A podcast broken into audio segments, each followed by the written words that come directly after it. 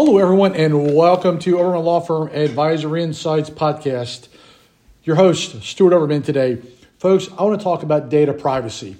I want to take a look at what you as employers have implemented. I want to take a look at what your employers have signed. What do they agree to? First and foremost, I want to take a look at whether or not you have an internet policy. What are you regulating? How are they using your internet? Are they downloading everything? Are they downloading specific, specific emails they should never get involved in? How are they utilizing your email address on, on their employment law side? Are you prohibiting certain access? Are you pro- prohibiting certain conduct? Are you prohibiting certain you know, protocols as to how they use your emails? I also want to take a look at whether or not you have specific data privacy standards. Are you conducting penetration tests? Do you have security protocols written? Are you, uh, if you're a healthcare agency, do you have um, HIPAA protocols?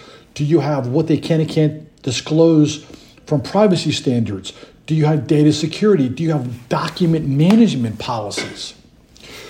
I want to take a look at also whether or not you have standards for communication as to how your employees are utilizing social media while they're on your job.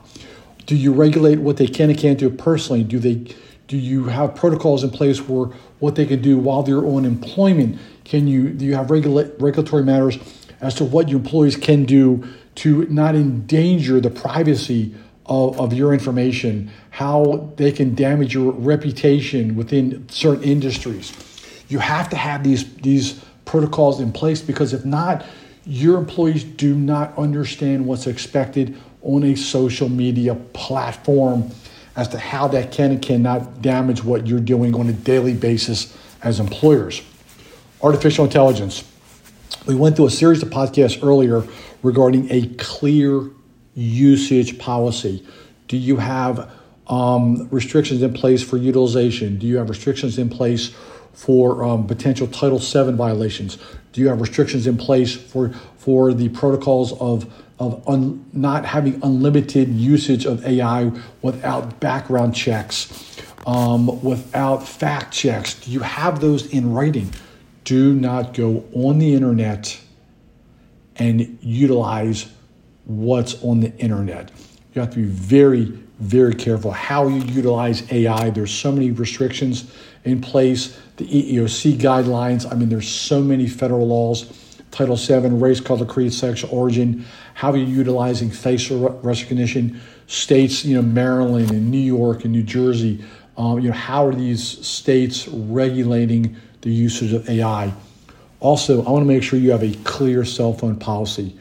Look, your employees, whether you know it or not, are recording conversations and recording office videos. How are you utilizing that um, information? Do you prohibit that? Um, are you do you have you know destruction of, of certain data that your employees cannot have access to? Do you have restrictions as to how they can and can't record conversations, if at all, or whether or not they're even for security reasons authorized to make any kind of videos? Folks, these are just some very basic things on, on data privacy that I want really every employer to take a look at, whether they, they have it, don't have it, improve the policy.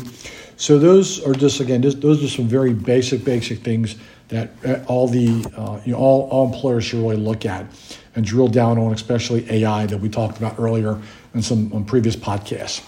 Folks, thanks for joining us. Um, again, Stuart Oberman, your host, Oberman Law, Firm, Oberman Law Firm Advisory Insight Podcast.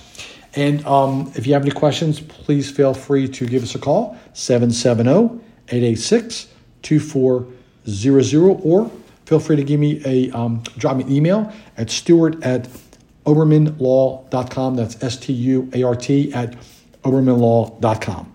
Thanks and have a fantastic day.